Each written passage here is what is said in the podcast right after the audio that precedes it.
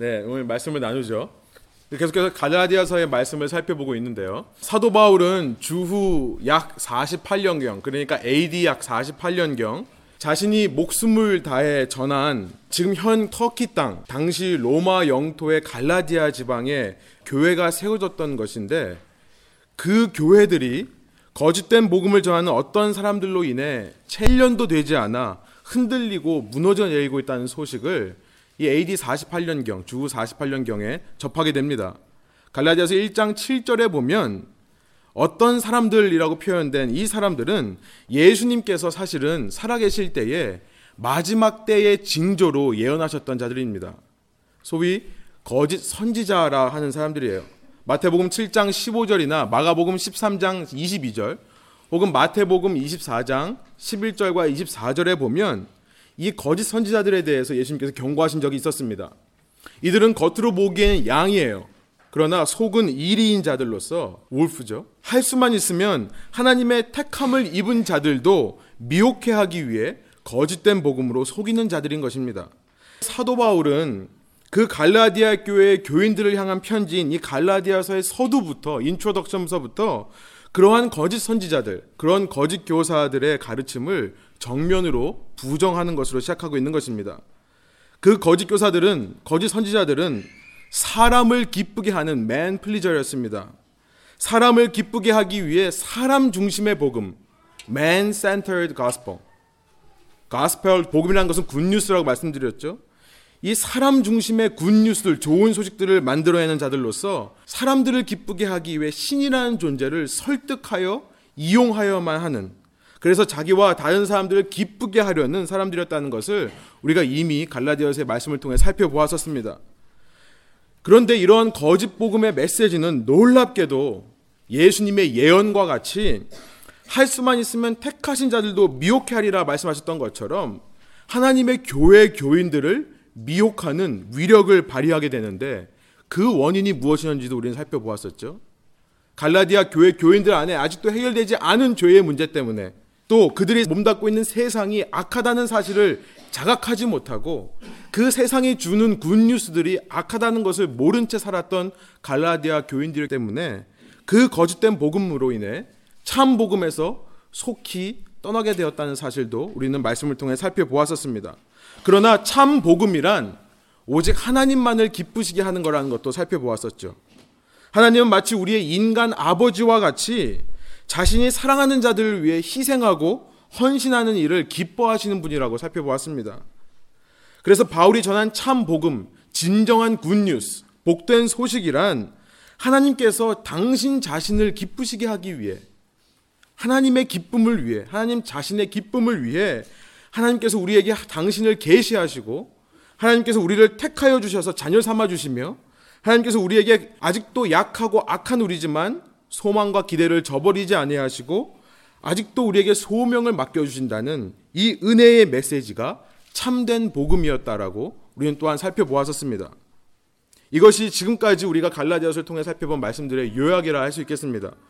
그러나 거짓 교사들은 계속해서 자신들의 이 man centered 인본주의적 인간 중심적인 이 복음을 정당화하기 위해 바울이 전한 복음뿐만 아니라 바울 자신까지도 공격했던 것 같습니다. 그래서 사도 바울은 편지의 첫 부분인 오늘 본문 16절부터 24절을 통해 계속하여서 자신의 변호, 셀프 디펜스를 계속 하고 있는 것입니다. 그러나 바울은 지금 자기 자신을 위해 변호하는 것이 아니라고 했었죠. 자신이 전한 복음의 노력이 헛된 것이 되지 않게 하기 위해 갈라디아서 4장 11절에 나온 내용이죠. 내가 너에게 전한 복음이 헛되지 않게 하기 위해 또 그들을 향한 그 갈라디아 교인들을 향한 그리스도의 희생의 헌신이 헛된 것이 되지 않게 하기 위해 갈라디아서 2장 21절에 나온 말씀입니다. 이 예수 그리스도의 희생이 헛되지 않게 하기 위해 지금 자기를 향한 거짓 교사들의 공격을 해명하고 있는 것입니다. 본문 속에 나타난 오늘 우리가 곧 읽을 본문 속에 나타난 사도 바울의 이 셀프 디펜스는요. 너무나 놀랍습니다. 사도 바울은 자신의 행적을 자세하고도 사실적으로 증명하는 이 기록을 남기면서 이 짧은 변호 기록 속에 다시 한번 참 복음의 메시지가 무엇인지를 이야기하고 있고 동시에 거짓 교사들의 문제점이 무엇인지를 기록하고 있기 때문에 놀라운 메시지인 것입니다.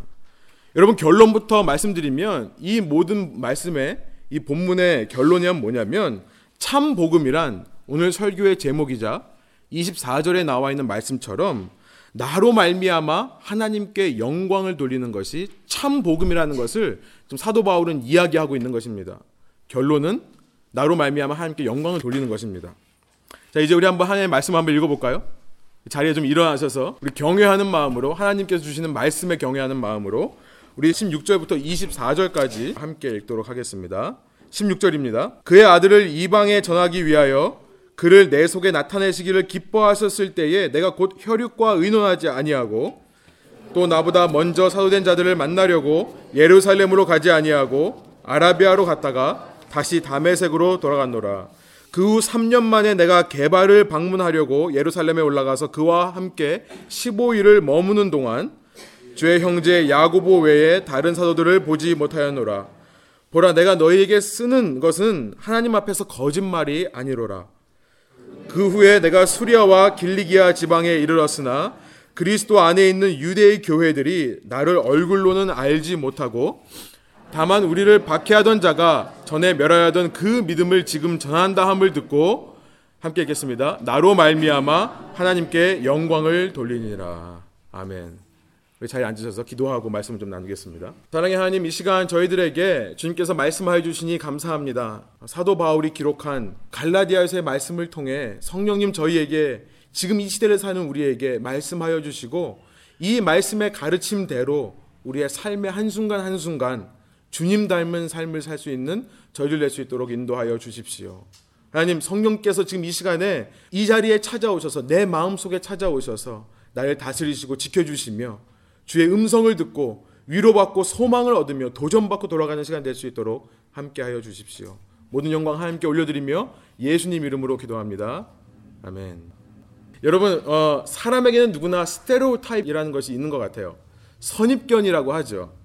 인간은 누구나 자신이 경험한 것또 아는 것을 토대로 해서 자신만의 모든 사람들과 만물을 평가하는 value 시스템, 가치 체계를 만들어냅니다.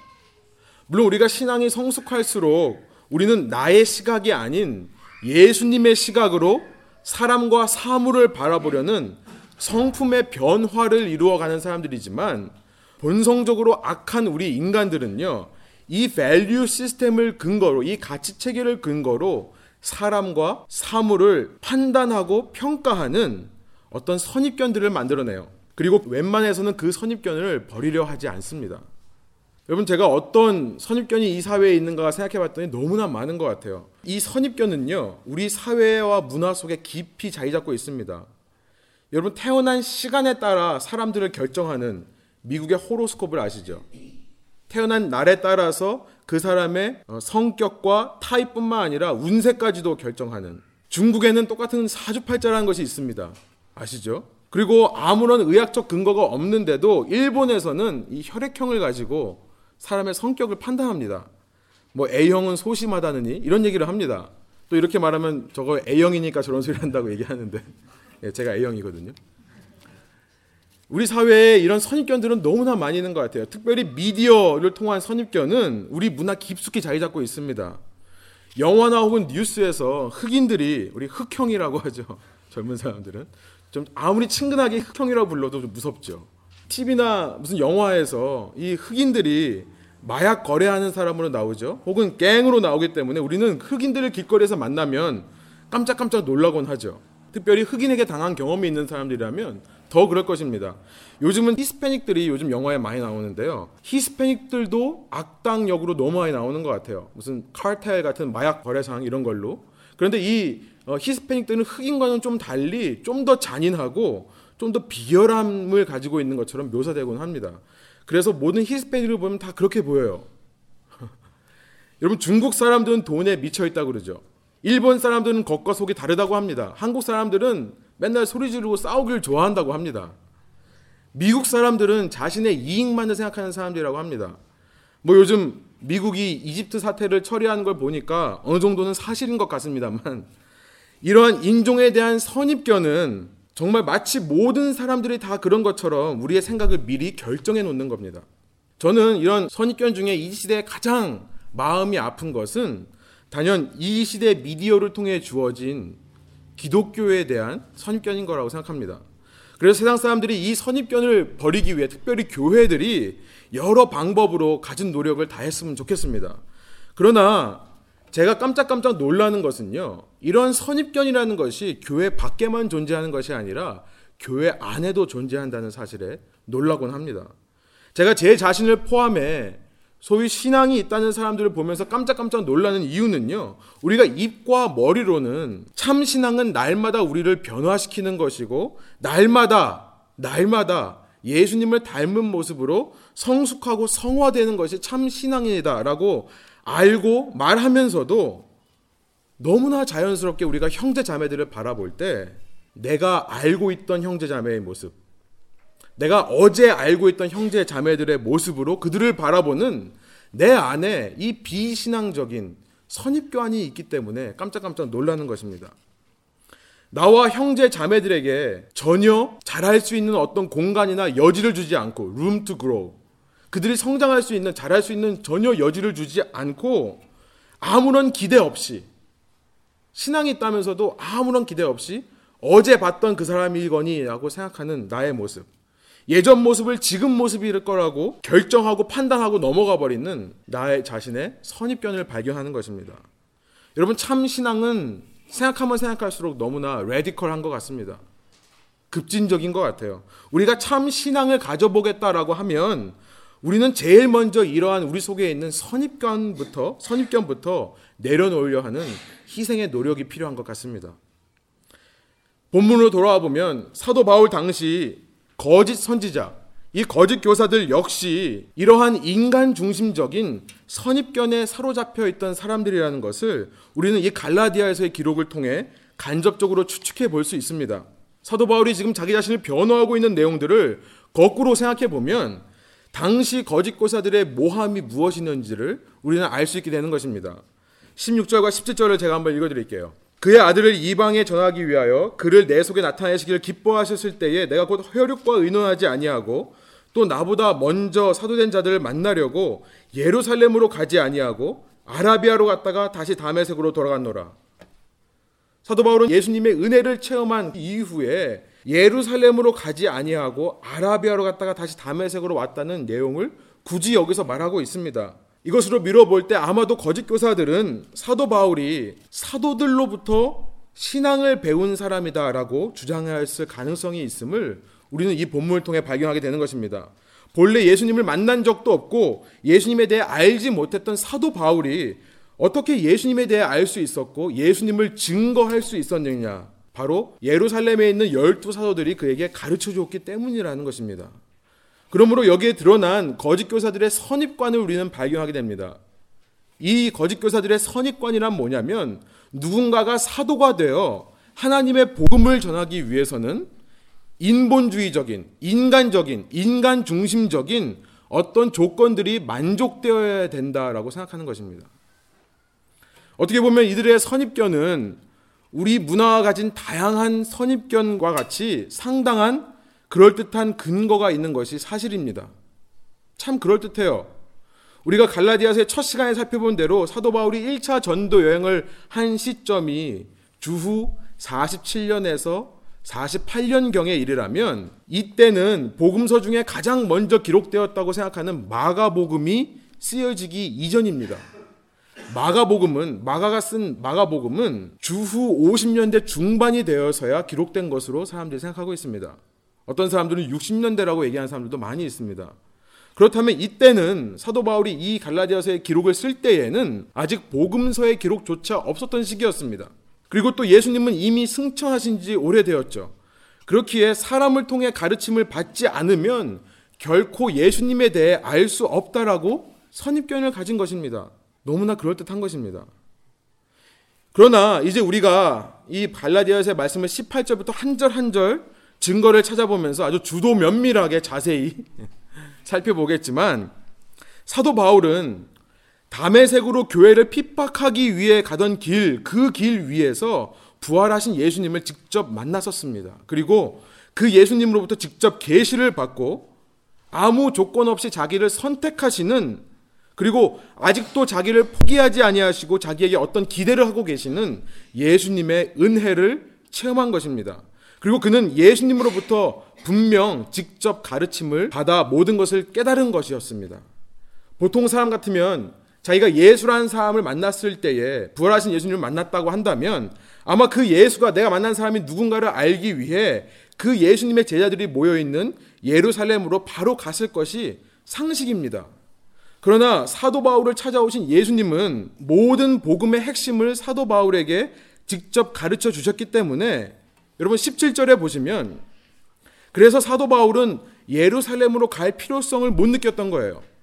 예루살렘으로 가지 않고 바로 아라비아로 자기가 받은 은혜를 전하기 위하여 전도하기 위하여 갔었던 것입니다. 그 후 다시 다메섹에 돌아온 사도 바울은 여러 날 동안 다메섹에 머물면서 사도행전 9장 22절의 기록에 따르면 이런 기록이 있어요. 예수를 그리스도라 증언하여 다메섹에 사는 유태인들을 당혹하게 하더라라는 기록이 있습니다. 우리 18절부터 한번 보겠는데요. 여러분 18절은 계속해서 이후 3년이 지나서야 사도 바울은 게바 곧 예루살렘 최고 지도자 중 하나인 사도 베드로를 만나기 위해 예루살렘에 올라갔었다라고 증언하고 있습니다. 우리 18절을 한번 다시 한번 같이 한번 읽어볼까요? 그 후 3년 만에 내가 게바를 방문하려고 예루살렘에 올라가서 그와 함께 15일을 머무는 동안 여기서 한국말로는 방문하다라고 되어 있지만 원어로 보면요 이것은 무슨 뜻이냐면 사귀기 원한다라는 뜻이에요. 친교의 교제를 하기 위해 올라갔다는 것입니다. 그래서 이 지금 18절의 기록은요. 사도행전 9장 26절부터 28절 또 29절 상반절까지의 기록과 정확히 일치하는 것입니다. 제가 주보에 썼죠. 제가 한번 읽어드릴게요. 한번 보세요. 사울이 예루살렘에 가서 제 아들을 뭐 하고자 하나? 사귀고자 하나 그렇죠. 다 두려워하여 그가 제아됨을 믿지 아니하니 바나바가 데리고 사도들에게 가서 그가 길에서 어떻게 주를 보았는지와 주께서 그에게 말씀하신 일과 담에색에서 그가 어떻게 예수의 이름으로 담대히 말하였는지를 전하니라. 사울이 제자들과 함께 있어 예루살렘에 출입하며 또 주 예수의 이름으로 담대히 말하고 이렇게 돼 있어요. 그러니까 지금 18절의 고백은 사도행전 9장의 기록과 일치하는 것입니다. 사도행전 9장에서는 계속해서 그러나 사도 바울이 이렇게 주 예수의 이름으로 담대히 말하고 또 헬라파 유태인들과 함께 말하며 변론하였기 때문에 그 사람들이 사도 바울을 죽이려 했다고 하는 것을 29절 후반절에서 기록하고 있어요. 그래서 다시 여러분 갈라디아서의 본문으로 돌아와 보면 18절에서 사도 바울이 내가 베드로와 만난 시간은 단 15일 뿐이었다라고 이야기하는 것입니다. 사람들이 사도 바울을 죽이려 했기에 단 15일만 만나고 내려왔던 거예요. 여러분 앞뒤가 정확히 들어맞는 것이 보이시죠? 그리고 나서 오늘 본문 19절에 보면 사도 바울은 예루살렘에 올라갔을 때에 사도들 중에 오직 베드로와 예수님의 형제였던 야고보만을 만났다라고 기록하고 있습니다. 19절이죠. 제가 한번 읽어드릴게요. 주의 형제 야고보 외에 다른 사도들을 보지 못하였노라. 여러분 야고보가 누구죠? 마리아의 아들 중 하나죠. 그렇죠? 예수님의 어머니 마리아가 예수님 외에 또 아들들이 있었습니다. 그러니까 마리아의 첫 아들인 예수와 야고보는 배다른 형제예요. 그렇죠? 왜 배다르냐면 예수님은 성령으로 잉태되셨기 때문에. 그렇죠? 하지만 야고보는 어, 예수님 다음에 나오는 걸 봐서 아마 마리아가 예수님 이후에 낳은 첫 아들인 것 같습니다. 이 야고보가 쓴 서신이 성경에 있는 야고보서고 또 예수님의 형제들 중에 유다가 쓴 서신이 유다서라는 사실을 여러분 잘 아시죠? 어, 이 원어로는 이아코보스라고 하는데요. 이아코보스. 야고보가 정확한 번역이지만 영어로 번역되면서 제임스라고 바뀐 것입니다. 아마도 사도행전 7장에 보면 스테반의 순교 이후 예루살렘 교회에 큰 박해가 일어나서 제자들이 유대와 사마리아로 흩어졌다라고 기록하고 있는데 그렇기 때문에 사도들이 아마 예루살렘에 머물지 않고 흩어진 제자들을 찾아가서 그들을 목회했던 것으로 생각할 수 있습니다. 그래서 예루살렘 교회에는 지금 당시 최고 사도였던 베드로와 당시 예루살렘 교회의 지도자로 알려져 있는 야고보만이 남아있던 것입니다. 사도 바울은 이후에 제2차 전도 여행을 통해 전도한 고린도에 있는 교인들에게 쓴 고린도 전서를 통해 15장에서 이런 고백을 합니다. 나의 나된 것은 하나님의 은혜다라는 고백을 해요. 우리가 너무나 잘 아는 말씀이죠. 고린도전서 15장 10절이에요. 근데 이 얘기를 하기 전에 부활하신 예수님께서 자신을 찾아오셔서 만나준 사람들의 이름을 기록하는 것이 나옵니다. 여기서 고린도전서 15장에 나와요. 고린도전서 15장 3절부터 8절의 기록에 보면은 예수님께서 부활하신 후에 찾아온 제자들의 이름이 나와요. 그런데 15장 5절에 보면 부활하신 예수님께서 바울을 만나러 오시기 전에 베드로에게 왔다, 게바에게 왔다라고 기록하고 있습니다. 그리고 그 후에 열두 형제에게 그리고 15장 7절에 보면 야고보와 다른 사도들에게도 찾아왔다라고 기록하고 있습니다. 사도 바울은 왜 자기가 자신된 것은 하나님의 은혜라고 말하면서 단지 베드로와 야고보 이 두 사람의 이름만을 거론하고 있는 것입니까? 왜냐하면 오늘 본문 갈라디아서 18절부터 19절 나온 것처럼 사도 바울이 예수님을 만난 지 3년 만에 예루살렘에 올라 그때 예루살렘에 있던 사도들 중에 만난 사람이 오직 베드로와 야고보뿐이었기 때문에 그렇습니다. 그랬기에 부활하신 예수님께서 자신을 찾아오셨던 것처럼 베드로와 야고보에게도 찾아오셨음을 확인하였기에 고린도 전서에서 편지를 쓰며 그들의 이름만을 기록하고 있는 것입니다. 사실만을 얘기하는 거예요. 무슨 말씀인지 좀 이해가 되세요? 좀 복잡하나요? 기분 나쁘세요, 그냥? 예, 좀 피드백을 좀 주세요. 너무 어렵나요? 사도 바울이 이렇게 철저하게 기록하고 있다는 거예요. 이런 기록을 하면서 동시에 사도 바울은 지금 사도들 중에 단 두 명만이 남아있기 때문에 그 사도들의 회가 정상적인 기능을 할 수 없었음을 간접적으로 얘기하고 있는 거예요. 그래서 그 사도의 회가 모여서 거짓 선자들이 말하는 것처럼 사도들이 함께 모여서 바울을 사도로 임명하자라는 회의조차 할 수 없었다는 것을 지금 얘기하고 있는 것입니다. 그리고 단 15일 동안 머물면서 가르침을 받으면 얼마나 가르침을 받았겠느냐라고 지금 주장하고 있는 것입니다. 이처럼 사도 바울의 자기 변호는요, 앞뒤가 정확하게 들어맞는 철저한 사실만을 기록하고 있는 거예요. 그래서 20절의 고백이 이렇습니다. 우리 한번 한 목소리 한번 읽어볼까요? 보라, 내가 너에게 쓰는 것은 하나님 앞에서 거짓말이 아니로다. 이후 사도 바울은 자신의 고향인 다소가 속해 있는 길리기아 지역, 이 실리시아 지역으로 내려가게 되는데요. 이 역시 사도행전 9장 30절에 동일하게 기록이 나와 있습니다. 제가 한번 읽어드릴게요. 형제들이 알고 가이사랴로 데리고 내려가서 다소로 보내니라. 지금 사도 바울이 예루살렘에 있으면서 유대인들이 어, 사도 바울을 죽이려 하자 제자들이 알고서는 남아있던 베드로와 야고보가 그 사실을 알고서는 가이사랴로 데리고 나서 사울의 고향인 바울의 고향인 다소로 보냈다는 거예요. 이 다소가 포함된 지역이 길리기아 지방입니다. 그래서 지금 오늘 본문으로 돌아와 보시면 1장 21절에서 이런 말을 하는 거예요. 그 후에 내가 수리아와 길리기아 지방에 이르렀으나 여기까지 우리는요 본문 한 절 한 절을 다른 성경들의 기록 누가가 쓴 사도행전과 자신이 쓴 고린도전서를 비교해 가면서 이 바울의 자기 변호는 참 사실이었고 이는 당시 거짓 교사들의 선입견과는 달리 사도 바울은 그 누구에게도 신앙을 전수받지 않았고 오직 자신을 찾아와 계시해 주신 예수님의 은혜로만 사도가 되었음을 우리는 확인할 수 있게 되는 것입니다. 이제부터 본론으로 들어가서요. 그리고 나서 오늘 본문의 마지막 21절부터 24절에서 사도 바울은요. 이렇게 선입견을 갖고 인본주의적 관점으로 자신을 바라보던 거짓 선지자, 거짓 교사들과는 정반대로 참 신앙 안에서 인간의 모든 선입견과 편견들을 버리고 오직 주님의 마음으로 생각하며 판단하였던 사람들이 있었음을 기록하고 있습니다. 참 신자들의 모습, 참 신앙인들의 모습을 기록하고 있는 거예요. 우리 한번 22절부터 24절 한 목소리 한번 같이 한번 읽어볼까요? 그리스도 안에 있는 유대의 교회들이 나를 얼굴로는 알지 못하고 다만 우리를 박해하던 자가 전에 멸하였던 그 믿음을 지금 전한다 함을 듣고 나로 말미암아 하나님께 영광을 돌리니라. 22절에 보면 in Christ 예수 안에 있는 자들은 다시 말해 참 신앙인이라는 표현입니다. in Christ 참된 신앙인들이 있는데 이 그리스도 안에 있는 유대의 교회들은 사도 바울을 만난 적도 없고 그를 알지도 못했었습니다. 그러나 예전에 크리스천들을 박해하며 죽이려 했던 자가 이제는 크리스천이 되어서 그 믿음, the faith, 참된 복음을 전한다는 소식을 듣고 그 바울이라는 사람으로 인해 하나님께 영광을 돌려드리는 사람들이 있었던 것입니다.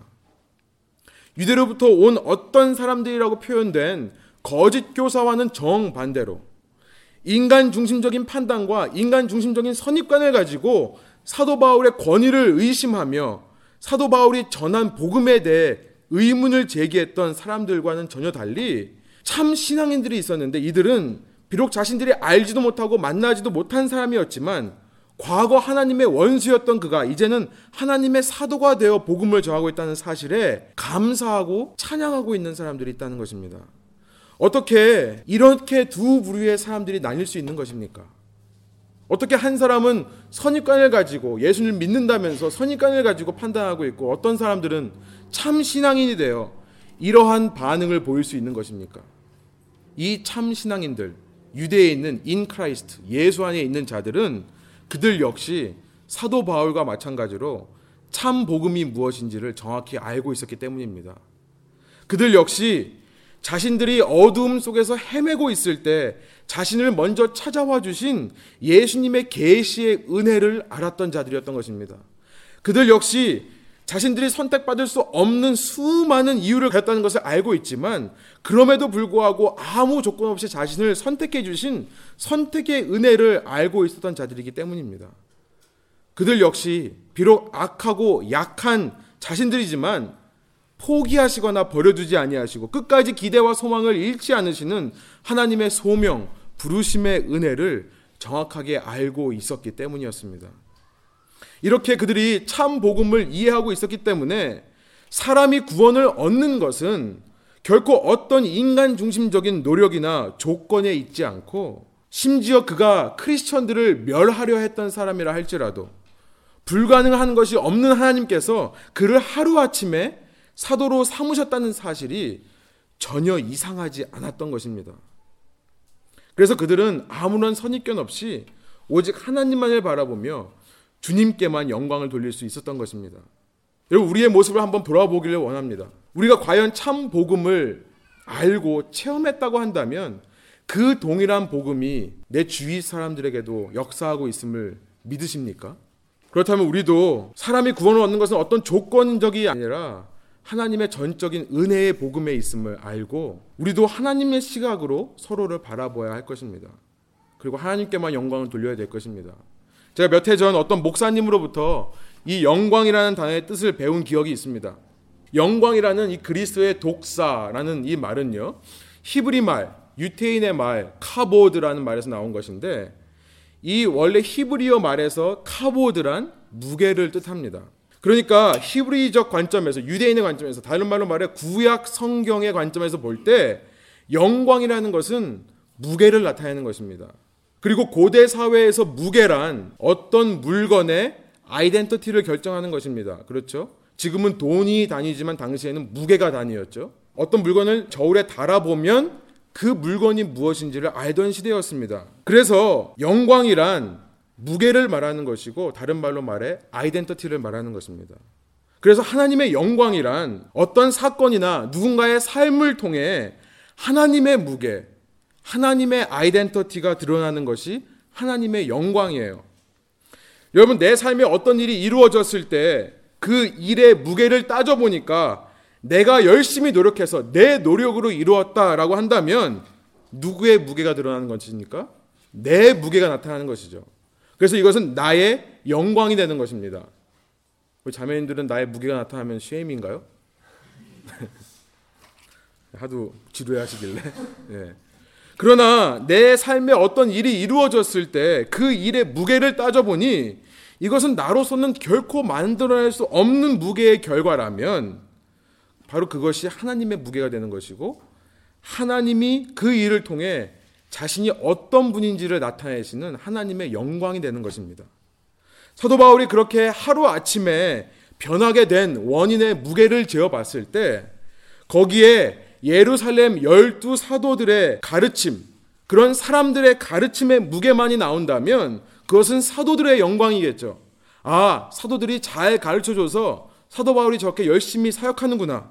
혹은 사도 바울의 그 하루아침에 변한 그 영광의 무게가 그 은혜의 무게가 사도 바울이 열심히 광야에서 홀로 말씀을 연구하고 묵상하여 얻어낸 결과라고 한다면 그것은 사도 바울의 무게가 들어가는 것이기에 사도 바울 자신의 영광일 뿐입니다. 그러나 나의 나된 것은 오직 하나님의 은혜다라는 선포가 사도 바울의 입에서 터져 나오고 있다면 이것은 사도 바울의 힘과 능력이 아니라 오직 주님께서 사도 바울에게 먼저 찾아오셨고 사도 바울을 아무 조건 없이 택하시고 사도 바울에게 주님께서 부탁까지 하시는 은혜의 복음 때문인 것을 사도 바울이 깨달았다면 그런 사도 바울의 삶을 통해 하나님이 누구신가가 드러나는 것이고 그것이 하나님의 영광이라는 것입니다. 유대의 참 신앙인들은 in Christ 그리스도 안에 있는 참 신앙인들은 이러한 은혜의 복음을 잘 알았기에 하나님께 영광을 돌린 것입니다. 그들의 관점에는 사람이 있지 않았습니다. 이 모든 일을 통해 하나님께서 영광 받으시는 것을 알고 있었던 거예요. 그들은 과거 이스라엘 민족을 하나님께서 택하신 이유가 그들이 잘나서가 아니라 이스라엘 민족이 오직 많은 민족 중에 가장 숫자가 적은 민족이기 때문에 택하셨다는 사실을 잘 알고 있었습니다. 신명기 7장 7절의 말씀이죠. 하나님께서는 사망의 음침한 골짜기에서 해를 입게 하지 아니하시는 분이시고 시편 23편 4절의 말씀입니다. 광야의 길을 만드시며 사막의 강을 내시는 하나님. 이사야서 43장 19절의 표현이죠. 이런 하나님이시기에 동일한 역사로 약한 바울을 약한 데서 온전케 하셨고 이를 통해 오직 하나님께서만 영광을 받으신다는 사실을 이 그리스도인들은 참 신앙인들은 잘 알았던 것입니다. 그럼 고린도전서 1장 27절부터 29절에 이런 말씀이 있어요. 제가 한번 읽어 드릴게요. 그러나 하나님께서 세상의 미련한 것들을 택하사 지혜 있는 자들을 부끄럽게 하려 하시고 세상의 약한 것들을 택하사 강한 것들을 부끄럽게 하려 하시며 하나님께서 세상의 천한 것들과 멸시받는 것들과 없는 것들을 택하사 있는 것들을 폐하려 하시나니 여러분 이 말씀 읽을 때마다 아멘이 나오지 않습니까? 천한 것들과 멸시받는 것들과 없는 것들을 택하사 저 있는 것들을 폐하려 하시나니 우리 하나님이 이런 하나님이세요. 29절 이는 아무 육체도 하나님 앞에서 자랑하지 못하게 하려 하심이라. 아무 육체도 자랑하지 못하게 하시는 것이 하나님의 영광이 되는 것입니다. 그래서 참 복음은 언제나 하나님께만 영광을 돌려드리는 거예요. 그래서 제가 설교를 시작하면서 결론부터 말씀드리면 오늘 참 복음은 오늘 24절에 사도 바울의 고백처럼 나로 말미암아 하나님께 영광을 돌리는 것에 들어 있다라고 말씀드린 이유입니다. 그렇다면 우리가 이런 사실을 안다면 우리가 믿는 하나님이 이런 하나님이 우리가 믿는 하나님이 이렇게 영광을 받으신다는 것을 안다면 우리에게 어떤 적용이 있을 수 있겠습니까? 오늘 말씀을 통해 두 가지 적용을 나누고 마무리하려 합니다. 첫 번째 적용은요. 우리가 만일 참 복음을 이해했다면 우리는 우리의 인본주의적인 노력, 인간 중심적인 노력을 더하려 하는 우리의 본성을 내려놓아야 됩니다. 여러분 사람의 선입견은 참 희한합니다. 사람의 선입견은 너무나 희한해서요. 공짜로 주면 하찮게 여겨요. 그리고 터무니없이 비싼 게 있으면 명품이라고 생각을 합니다. 이 인간의 선입견이에요. 여러분 똑같은 시계인데요. 제 아는 자매 중에 이 엠퍼로 알만이라고 여러분 아세요? 알만한 사람들은 다 아는 브랜드죠. 엠퍼로 알만이라고 아세요? 고가의 뭐 명품들을 파는 가게인지는 모르겠는데 저희 자매 중에 하나가 거기 일하는 자매가 있었어요. 근데 저한테 뭐라고 하냐면요. 똑같은 공장에서 시계가 나온대요. 근데 그 시계에 퍼슬이라는 브랜드 아세요? 포슬이라는 브랜드가 찍히면 30불, 40불이고요. 똑같은 시계에 엠포로 알마니가 찍히면 300불, 400불이래요. 사람들이 품질을 모르고 산다는 것입니다. 선입견인 거죠. 엠포로 알만이라는 브랜드면 명품 시계라고 착각을 하는 거죠. 근데 기능은 기계 자체는 똑같은 거예요. 퍼스라고요. 퍼스를 이용하십시오. 여러분 우리에게 은혜로 주어지는 참 복음을 받은 사람이 알고 있는 사람이 그 거저 주시는 은혜로 주시는 하나님의 복음을요 받고서는 뭐라고 하냐면 아니에요. 이건 너무 쉬워요. 어떻게 믿기만 하면 되는 거예요 라는 태도를 갖는 것입니다. 어떻게 기독교 신앙은 믿기만 하면 된다고 얘기하는가? 종교를 향한 인간의 선입견이 작용하는 거예요. 아니 나를 구원하려면 좀 더 위대한 일을 해야 되는 거 아닌가? 아 그래서 예수님 제가 예수님이 저를 구원하실 것을 좀 도와드릴게요. Let me help you, Jesus. 이러는 거예요. 믿기만 하면 너무 쉬우니까요. 인간 중심적인 노력은 뭐냐면 예수님을 믿는다라고 하면서 그 위에 교회 봉사, 교회 사역 등의 짐을 짊어져야만 되는 것으로 생각합니다. 무슨 직분을 갖고 교회에서 내가 봉사를 해야지만 구원받는다고 생각을 하게 되는 거예요. 그리고 그 똑같은 짐을 남에게도 지게 하는 인본주의적인 노력을 하게 되는 것입니다.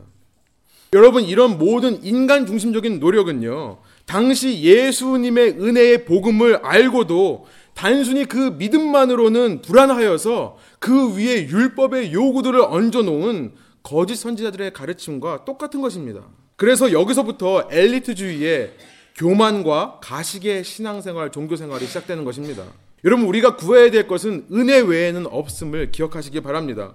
오직 예수님께서 나의 죄성으로부터 이 악한 세대로부터 나를 구원하실 수 있는 유일한 구원자 되시기에 이 은혜의 복음을 뼛속 깊이 믿는 것 외에는 그 어느 것도 복음이 될 수 없음을 우리는 깨달아야 되는 것입니다. 그 위에 뭔가를 쌓으려고 하는 우리의 노력을 내려놓자는 거예요. 두 번째 적용은요. 우리가 참 복음을 이해했다면 다른 사람들에게 그 인본주의적인 요구를 똑같이 강요하는 우리의 본성도 내려놓아야겠습니다. 여러분 말씀드린 대로 사람의 선입견은 참 무섭습니다. 사람의 선입견은 참 무서워서 신앙 안에서 날마다 새로운 눈으로 새로운 기대로 다른 사람들을 바라보지 못하게 합니다. 하나님은 언제든지 우리가 예수님의 피의 공로를 의지해 우리의 죄를 자백하기만 하면 하나님께서는 우리를 흰 눈보다 더 깨끗하게 하시고 우리의 모든 과거의 죄들을 기억조차 하지 않겠노라고 약속하시는데 다른 말로 하나님께서는 우리에게 우리가 회개만 하면 우리를 선입견 없는 시각으로 바라보시겠다라고 약속해 주시는데도 그런 하나님을 믿는 우리에게 정작 형제 자매들을 바라보며 불신앙의 선입견으로 바라볼 수는 없지 않겠습니까? 자신의 악함과 부족함에도 불구하고 자신을 통해 하나님께 영광을 돌리는 이 참 신앙인들의 모습을 발견한 사도 바울은요. 이후 고린도 교회의 편지, 이 고린도 전설을 통해 고린도 교회 안에 자신과 아볼로의 팔을 나누려는 교인들을 향해 이렇게 말을 하고 있습니다. 고린도 전서 3장 3절부터 9절인데요. 제가 한번 읽어 드릴게요. 너희는 아직도 육신에 속한 자로다. 너희 가운데 시기와 분쟁이 있으니 어찌 육신에 속하여 사람을 따라 행함이 아니리요. 교회 가운데 시기와 분쟁이 있는 이유, 선입관을 가지고 바라보기 때문에 그렇습니다. 어떤 이는 말하되 나는 바울에게라 하고 다른 이는 나는 아볼로에게라 하니 너희가 육의 사람이 아니겠느냐 말씀하시는 거예요. 그런즉 아볼로는 무엇이며 바울은 무엇이냐 그들은 주께서 각각 주신 대로 너희로 하여금 믿게 한 사역자들일 뿐이다. 나는 심었고 아볼로는 물을 주었으되 오직 하나님께서 자라나게 하셨으니 그리고 7절이 중요하죠. 그런즉 심는 이나 물 주는 이는 아무것도 아니로되 오직 자라게 하시는 이는 하나님 뿐이시니라. 심는 이와 물 주는 이는 한 가지이나 각각 자기가 일한 대로 자기의 상을 받으리라. 우리는 하나님의 동역자들이요 너희는 하나님의 밭이요 하나님의 집이니라. 그런즉 심는 이나 물 주는 이는 아무것도 아니로되 오직 자라게 하시는 이는 하나님뿐이라. 사도 바울은 사람들의 이간질에 흔들리지 않았습니다. 왜냐하면 그 자신 속에 경쟁자를 향한 선입견이 있지 않았기 때문이었습니다. 그는 누구도 선입견을 가지고 바라보고 판단하지 않았습니다. 오직 이 모든 일을 통해 전해지는 것은 예수 그리스도이시기에 오직 하나님께만 영광을 돌린 것이었습니다. 이런 말씀을 마무리하기만 합니다. 참 복음이란 사도 바울의 고백처럼 나의 나 된 것은 오직 하나님의 은혜라고 고백하는 것입니다. 부활하신 예수님께서 나를 찾아와 당신을 계시해 주셨고 나를 택하시고 부족함에도 불구하고 택하시고 악함과 나약함에도 불구하고 소명을 주신 그 은혜가 바로 복음인 것입니다. 그렇기에 그 은혜 앞에서 그 참 복음 앞에서 자랑할 육체는 전혀 없고 오직 예수 그리스도의 모든 것을 배설물로 여기며 하나님께만 영광을 돌리는 것이 참 복음입니다. 여러분 여러분이 되신 것 여러분이 여러분 되신 것에 여러분의 배경, 여러분의 노력, 여러분이 가진 소유가 들어 있습니까? 여러분이 진정으로 참 복음을 소유하시기 원하신다면 그 모든 것들을 배설물로 여기십시오. 오직 하나님께서 나에게 은혜를 베푸셨기에 내가 나 되었음을 인정하시면서 오직 주님께만 영광을 돌리십시오. 그리고 그런 겸손한 신앙 안에서 내 눈에 있는 들보들을 모두 빼내어 형제 자매들을 바라볼 때에 내 본성의 시각이 아닌 하나님의 마음으로 바라보십시오. 그럴 때 그런 우리의 삶을 통해 참 복음의 능력은 날마다 새로이 나타날 것입니다. 함께 기도하시겠습니다. 우리 시간 우리 한 가지만 좀 기도하기를 원합니다. 주님, 오늘의 말씀을 통해 사도 바울이 자기 변호를 하는 이 과정 속에서 사도 바울은 거짓 교사들의 문제점을 지적하며 그들의 선입견을 지적하며 동시에 그들과 정반대되는 참 신앙인들의 모습을 제시하고 있습니다. 주님, 이 시간 저의 모습은 어떤 모습입니까? 제 안에 혹시 선입견이 있지 않습니까? 종교에 대한 선입견으로 내가 믿기만 하면 된다는 사실을 받아들이지 못하는 것은 아닙니까? 너무 쉬워 보이고 너무 간단해 보이기 때문에 그것이 진리가 아니라고 말하는 것은 아닙니까? 마치 내가 비싼 물건을 보며 그것이 좋다라고 얘기하는 것처럼 너무나 쉬워 보이는 기독교의 진리이기 때문에 내가 그 위에 나의 힘으로 무언가를 얹어보겠다고 하는 것은 아니었습니까? 지금 이런 종교적인 선입관들을 버릴 수 있는 제가 될 수 있도록 인도하여 주십시오. 그리고 참 신앙을 회복하여 참 복음을 회복하여 오직 하나님께만 영광을 돌리는 마음으로 형제 자매들을 바라볼 수 있도록 인도하여 주십시오. 내가 날마다 형제 자매들을 바라볼 때에 대할 때에 이전 모습을 기억하는 것이 아니라 주님 안에서 새롭게 된 모습들을 기대하며 만날 수 있도록 인도해 주시고 그런 우리 모임 가운데 선한 주님의 복음의 능력의 역사가 일어날 수 있도록 함께하여 주십시오. 우리 함께 기도하며 저 앞에 나가겠습니다. 기도하시겠습니다. 사랑의 하나님, 저희가 성경에 나타난 예수님의 진리의 가르침들을 보며 때로는 이것이 너무나 쉬워 보이고 너무나 간단해 보이고 그냥 믿기만 하면 내가 영생을 얻는다는 것인가? 내가 믿기만 하면 예수님을 믿기만 하면 구원을 얻는다는 것인가? 이런 사실들이 너무나 말도 안 되는 것처럼 보이는 이유는 어쩌면 내 안에 종교에 대한 선입견이 자리 잡고 있기 때문인 것을 오늘 말씀을 통해 말씀해 주시니 감사합니다. 하나님, 우리 안에 당시 유대에 있던 주님 안에 있던 참 신앙인들과 같은 그런 참 복음을 이해하는 지혜와 능력이 나타나기를 소망합니다. 하나님 우리가 예수님의 은혜 외에 다른 것을 구하지 않도록 인도해 주시고 다른 것을 강요하지 않도록 인도해 주시고 내가 생각하는 어떤 판단 기준 때문에 나는 안 된다고 나는 아니라고 스스로를 정죄하지 않도록 인도해 주시고 모든 율법의 구속과 율법에 얽매는 것들이 예수님 안에서 해방되었음을 선포하며 나의 나된 것은 비록 내가 아직도 죄 속에 거하고 아직도 실패하고 아직도 핍박하던 삶을 살았지만 그러나 나의 나 된 것은 오직 하나님의 은혜라고 말할 수 있는 그래서 하나님께만 영광을 돌려드릴 수 있는 저희 한 사람 한 사람 될 수 있도록 인도하여 주십시오. 하나님 사람의 잘 보이기 위해 내가 붙들고 있는 것이 있습니까? 내려놓게 하여 주시고 나의 약함을 오히려 자랑하며 약한 데서 강하게 역사하시는 하나님을 자랑하는 저희들 될수 있도록 인도하여 주십시오. 그러한 참신앙의 마음으로 저희들 모일 때마다 서로에 대한 기대와 소망을 잃지 않기를 원합니다. 주님 실망할 수도 있습니다. 이해가 안 될 수도 있습니다.